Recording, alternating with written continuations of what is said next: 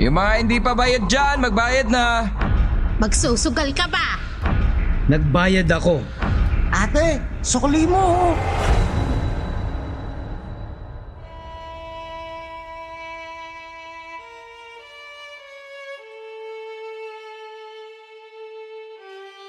Magandang gabi po, Sir Wilmore.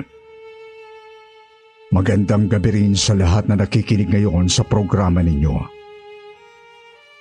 Itago niyo na lang ako sa pangalang Tiroy. 68 years old. Isang simpleng mamamayan na nakatira dito sa probinsya namin sa Balin sa Sayaw. Dati po akong jeepney driver na nangungupahan lang sa isang malakahon na kwarto sa isang looban sa Sampaloc, Maynila noong ah, 1980s. Meron po akong isang anak na lalaki. Tawagin na lang natin siya sa pangalang Chingoy.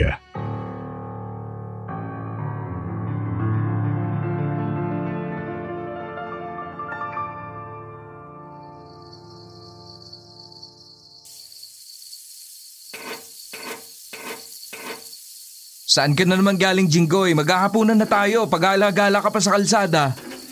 Galing po ako kina nanay. Ano?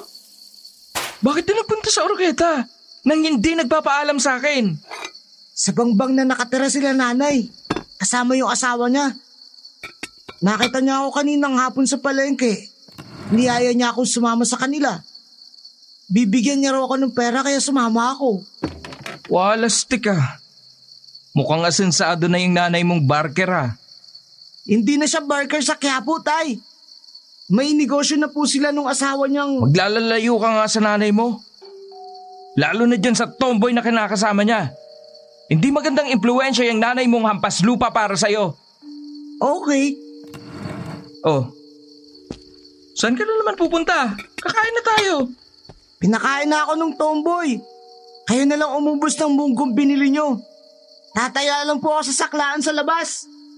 Tatambay ka na naman sa lamay ng patay para magsugal. Manang-mana ka rin talaga sa nanay mo eh, no? Itigil mo yung katatambay dyan sa lamay sa labas. Iligal yan. Isang buwan na yung patay dyan. Hindi naman taga rito yan eh. Mamaya mahuli ka pa ng mga lespo. Paano ako huli ng lesbo, tay? Kung sila mismo ang naglagay ng patay na yan dyan. Tapos pinasugalan nila.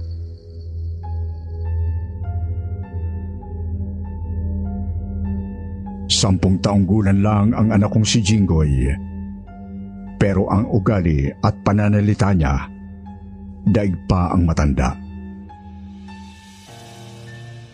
Taong 1989 noon, Sir Wilmore. Laganap sa mga looban at squatter ang pasugalan. Ang siste. May ibabagsak na patay na nasa kabaong. Bibigyan nila ng pangalan at saka dudumugin ang mga tagalooban. Hindi para dasalan, kundi para pasugalan. Isa hanggang dalawang buwan na tumatagal yung bangkay bago nila palitan ng bagong patay. Tama ang anak ko, Sir Wilmore. Ang mga pulis sa lugar namin ang nagbabagsak ng mga hindi kilalang mga bangkay na ito.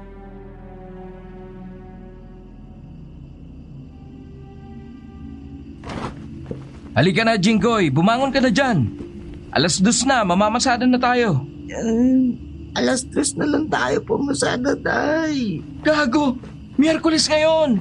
Maraming pasahero ang magsisimba sa baklaran ngayon. Bumangon ka na!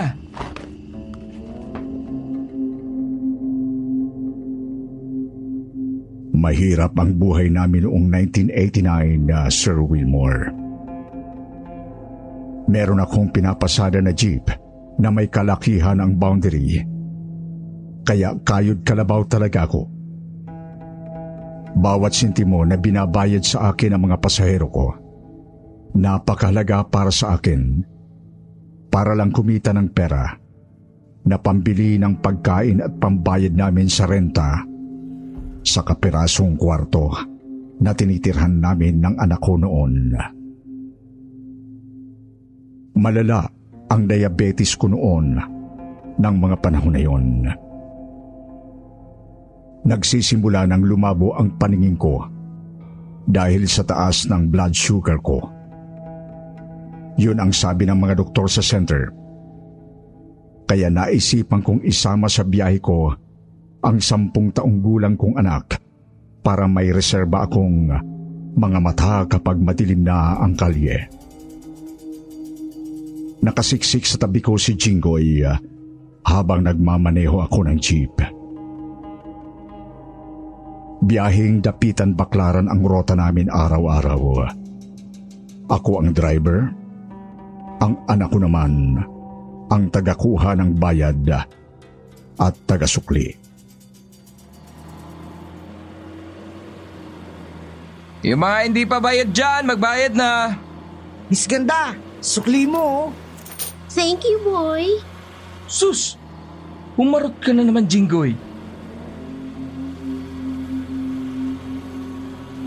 Isang madaling araw, Miyerkules ng 3 a.m., may naisakay akong isang matandang pasahero na nakaitim na pulo at pantalon na napapatungan ng kupas, manipis at mahabang Amerikana na mukhang tuksedo. Umupo ito malapit sa estribo. Kakaiba ang itsura ng matandang ito. Kumpak ang mukha niya at kulay puti ang kanyang balbas. Napansin kong may suot din siyang itim na guwantes at nakasuot ng itim na itim na salamin sa mata. Isa ang matandang ito sa maraming pasahero na sumakay sa jeep ko nung madaling araw na yon.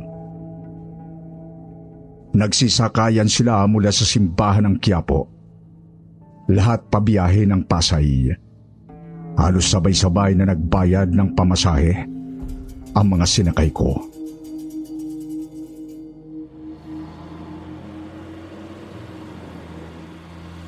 Kuya, bayad oh. Pasa ilang. Magkano ba hanggang bakla? Isa lang. 150 isa. Barya-barya lang ah. Kapapasada lang namin. Ate, sukli mo oh. O Jinggoy, bilangin mo yung sinusukli mo. Baka sobra na naman yung maibigay mong sukli. Magmaneho ka lang dyan, tay. Ako nang bahala dito sa sukli nila.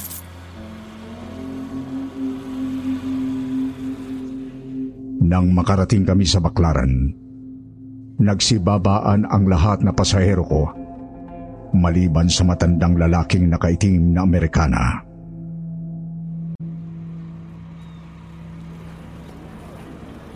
Tay, baklaran na ho. Hanggang dito lang kami. Iikot na ako pabalik. Sukli ko. Ho? Tay, di pa yung nagbabayad.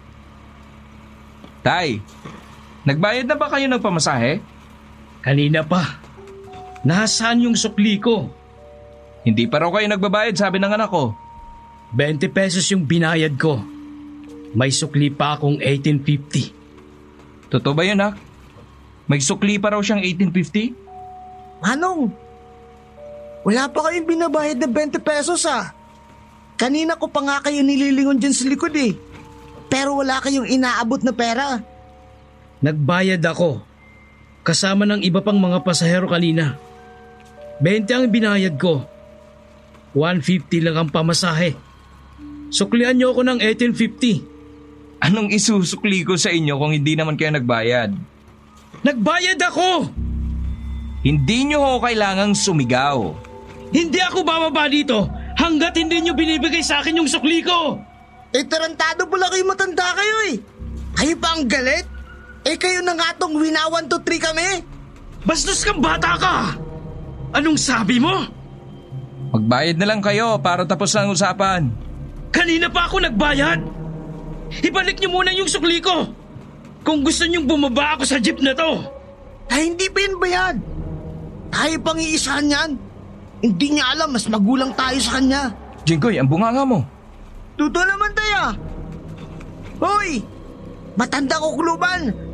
Magbayad ka na kung ayaw mong gulping ka ng tatay ko. Ah, ganun na! Mabilis pa sa kidlat na bumaba ng jeep ang matandang nakaitim na salamin at dinukot ang anak kong nakaupo sa tabi ko. Malakas niyang hinila papalabas ng jeep si Jinggoy at itinapon sa kalye.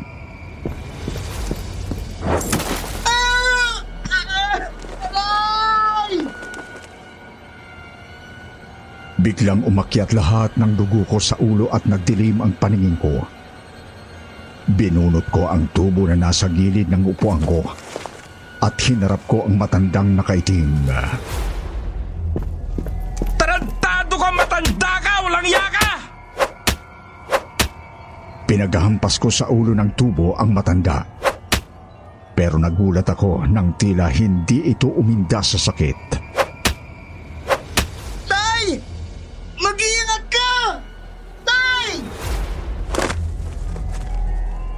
Huli na ang lahat nang marinig ko yon mula sa mga anak ko. Dahil kumilyuhan ako ng matandang lalaki at inipit sa gilid ng sasakyan ko. Akala ko bibigyan niya ako ng sunod-sunod na suntok. Ngunit nagkamali ako. Ibalik mo na yung sukli ko! Pinagkakalmot niya ako na parang dambuhalang tigre.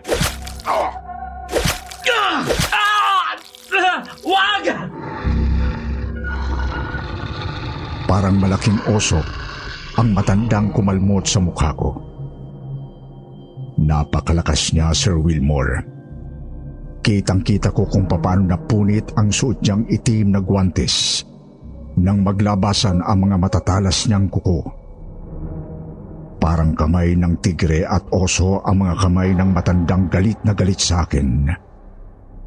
Habang nanlalaban ako, mas lalong palalim ng palalim ang pagkalmot niya sa mukha ko. Tama na! Tama na!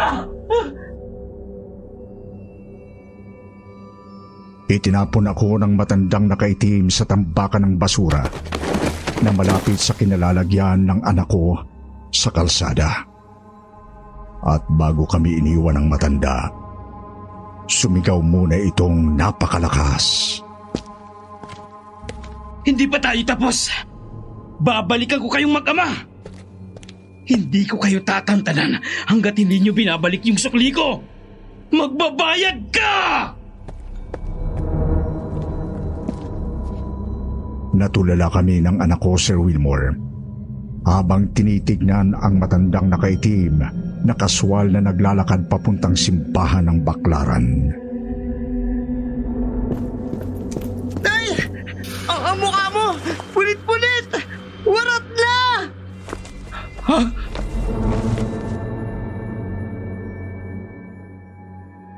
Sa sobrang sakit ng mga kalmot na natamo ko, sa PGH ang sumunod naming destinasyon ng anak ko, Sir Wilmore. Doon ay tinahi ng mga doktor ang malalalim kong kalmot sa mukha. Hindi sila makapaniwala na tao ang gumawa ng mga sugat ko. Sa charity ward ako nagpagaling ng halos isang buwan bago ako tuluyang nakauwi sa bahay namin. Hindi pa tuluyang magaling ang mga sugat ko noon. Bumalik na ako sa pamamasada. Walang wala kaming pera noon kaya kailangan kong kumayod uli. Webes ng gabi noon. Mga magkahating gabi na. Pabalik na kami sa dapitan. Wala pang pasahero ang jeep. Nang biglang may isang pamilyar ng matandang mabilis na sumakay at umupo malapit sa estribo ng sasakyan.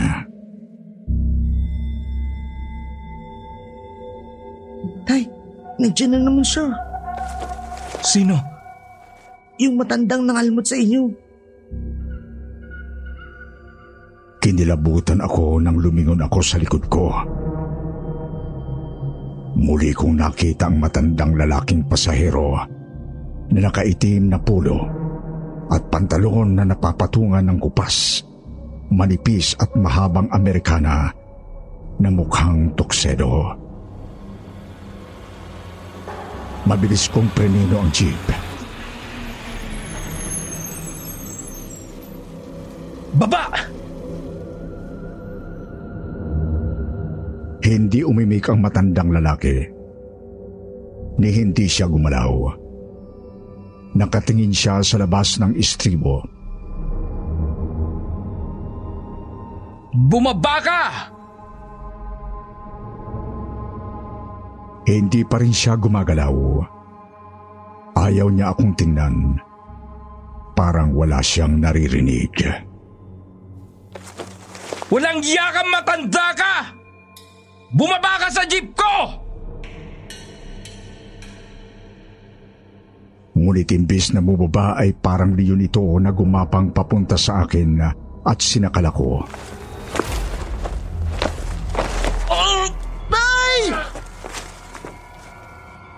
Nagbitak-bitak uli ang mga tinahing sugat ko sa mukha. Muli ko na namang naramdaman na ang malaki at matatalas niyang kuko.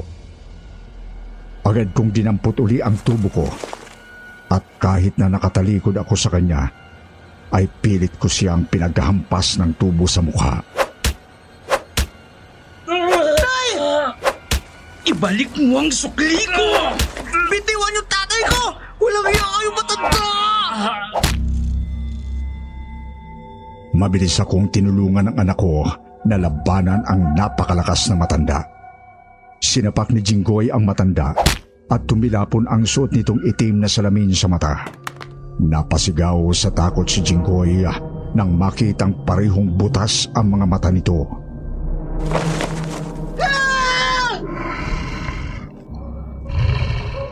Ahatakin pa lang ng anak ko ang braso niya mula sa panununtok sa matanda nang bigla siyang kagatin nito nang mariin sa braso. Napasigaw sa sakit si Jinggoy.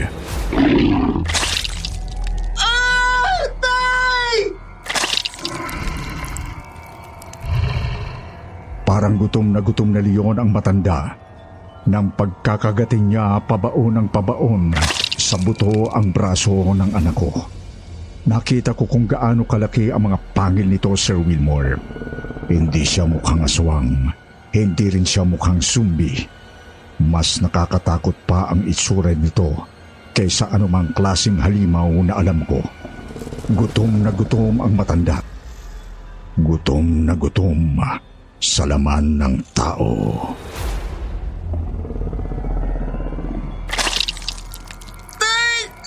Braso ko! Bitiwan mo anak ko! Halimaw ko matanda ka! Bumaba jeep ko! Bigla kong nakita ang rosaryong nakasabit sa rear mirror ng jeep ko. Hindi ko alam kung ano ang nag-utos sa akin na kunin ito at ilapat sa noo ng matandang halimaw.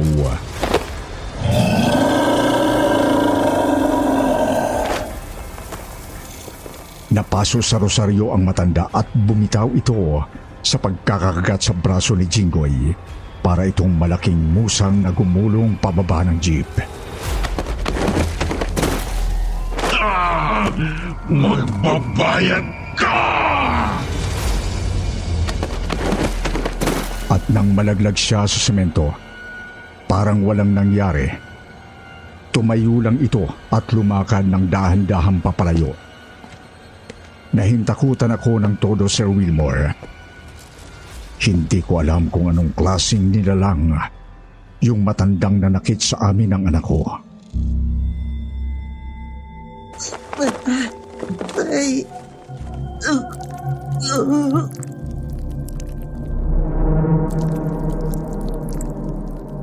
Sumirit ang malapot na dugo mula sa nalaslas na braso ng anak kong biglang nawalan ng malay tao. Natakot ako, Sir Wilmore. Pinaharurot ko ang jeep at itinakbo ang anak ko sa pinakamalapit na ospital. Maraming dugo ang nawala kay Jinggoy. Nag-50-50 ang buhay ng anak ko, Sir Wilmore. Hindi ko alam ang gagawin ko noon. Mabuti na lang at naagapan ng mga doktor ang nag-aagaw buhay kong sampung taong kulang na anak.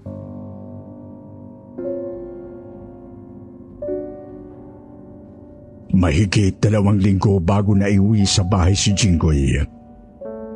Unang gabi pa lang ni Jinggoy sa bahay ay napansin kong hindi ito mapakali. Panay ang hawak nito sa nakabenda niyang sugat.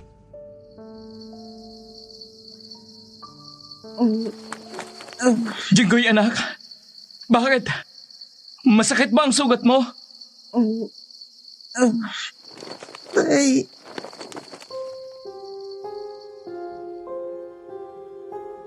Lumipas ang mga araw.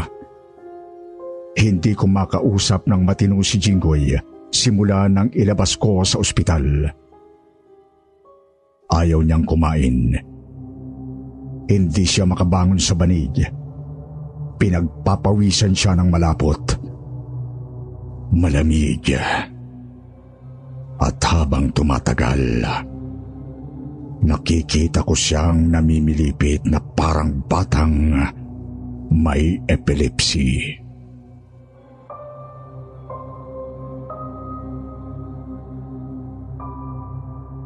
Jinggoy, gusto mo bang bumalik tayo sa ospital? ayoko, tay.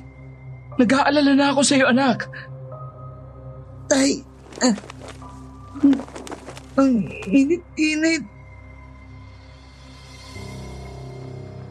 Nilapitan ko si Jinggoy para hawakan siya sa noo. Pero bigla niyang kinagat ang kamiseta ko. Jinggoy, anong nangyayari sa iyo? Ayaw niyang kumawala mula sa pagkakagat sa damit ko. Lalong nanigas ang panga niya. Maya-maya pa ay nagsimula na siyang umungol.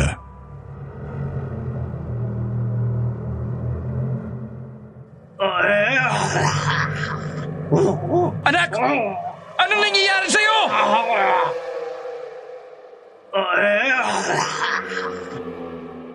Natakot ako nang bigla siyang nangisay.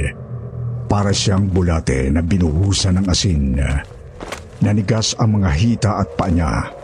Pinagdidikit niya ang mga ngipin niya ng paulit-ulit. Kumakagat siya sa hangin na parang gutom na aso. Tama Sir Wilmore. Nagmistulang asong nauulol ang anak ko. Nagsimula siyang maglaway ng maglaway. Inuuntog niya ang ulo niya sa sahig naming semento. Ayaw niyang tumigil. Sa tuwing pipigilan ko siya, kinakagat niya ako.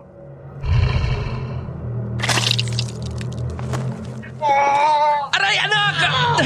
Bakit ka? Jinggoy, ano nangyayari sa iyo? Anak, sumagot ka! Bigla siyang natigilan. Kuminto siya sa pangingisay. Hindi na rin siya halos humihinga nung mga oras na yon. Natulala ako at napaupo sa simento. Sampung minuto ang lumipas. Nagsimula siyang bumulong-bulong. Napakahinang bulong. Anak!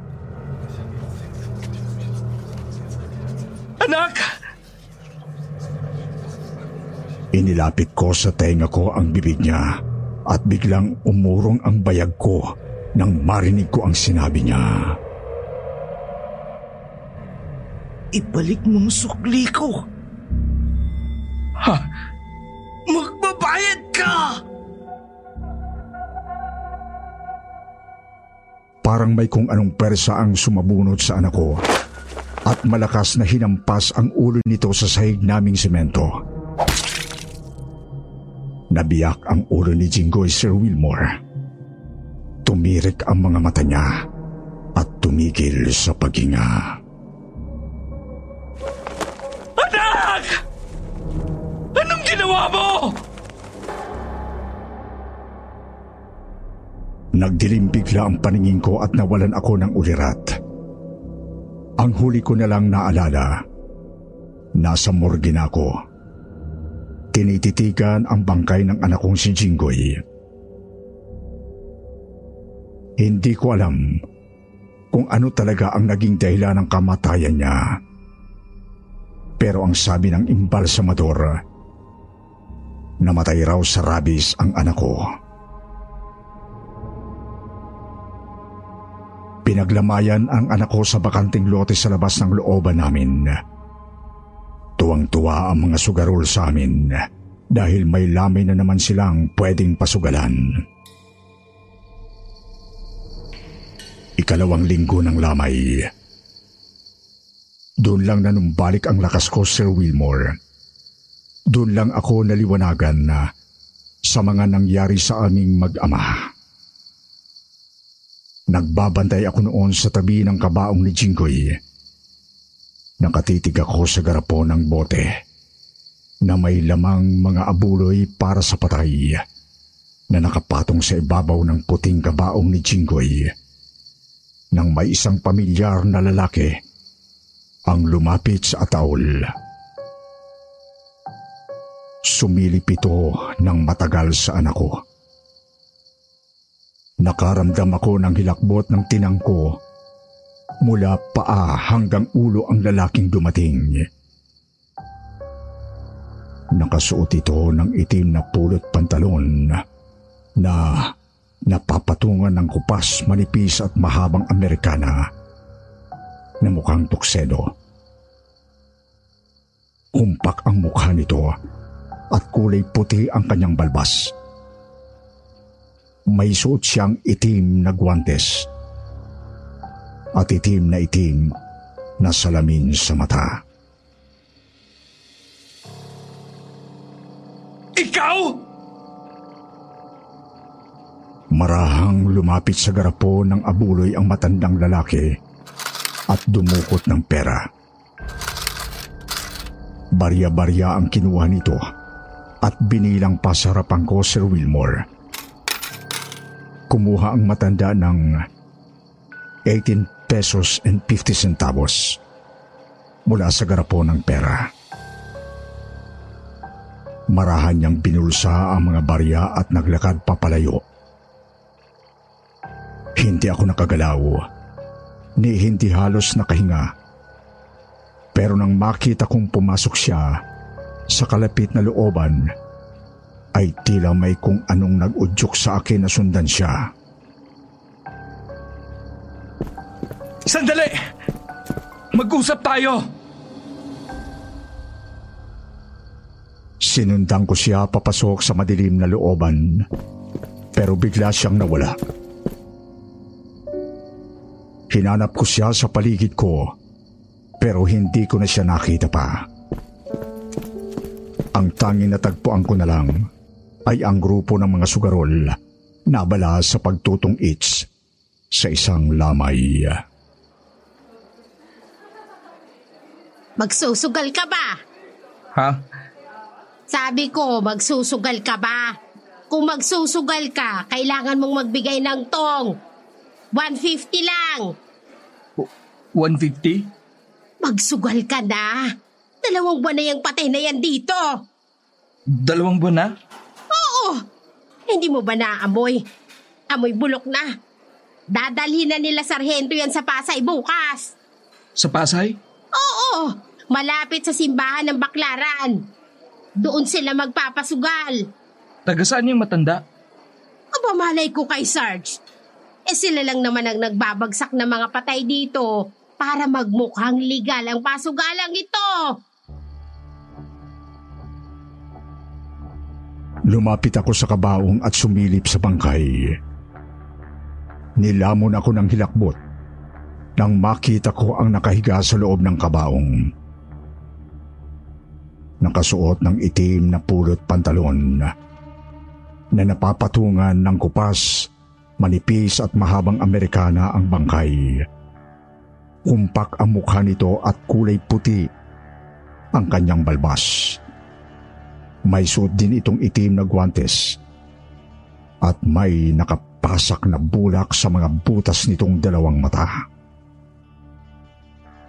At nang mapatingin ako sa ribon na nakakabit sa takip ng kabaong. Nabasa ko ang pangalan nito. Sino si Humberto Villalon? Eh wala yan. Inimbento lang nila sarhento yan.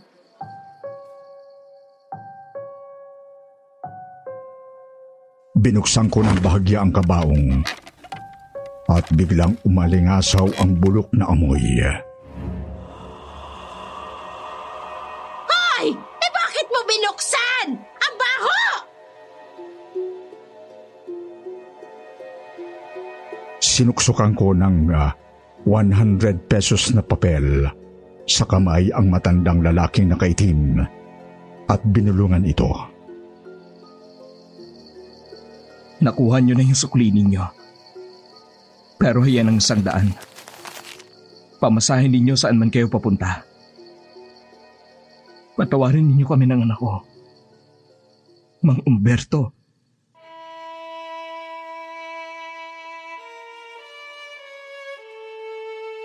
Magmula noon ay lumuwas na ako dito sa probinsya namin, sa Balin sa Sayaw.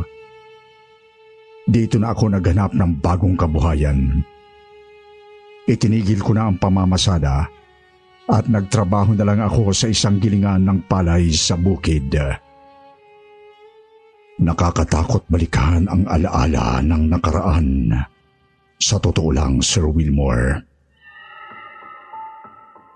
Gayunpaman, sana po ay may natutunan ang mga tagapakinig ninyo mula sa sarili kong karanasan.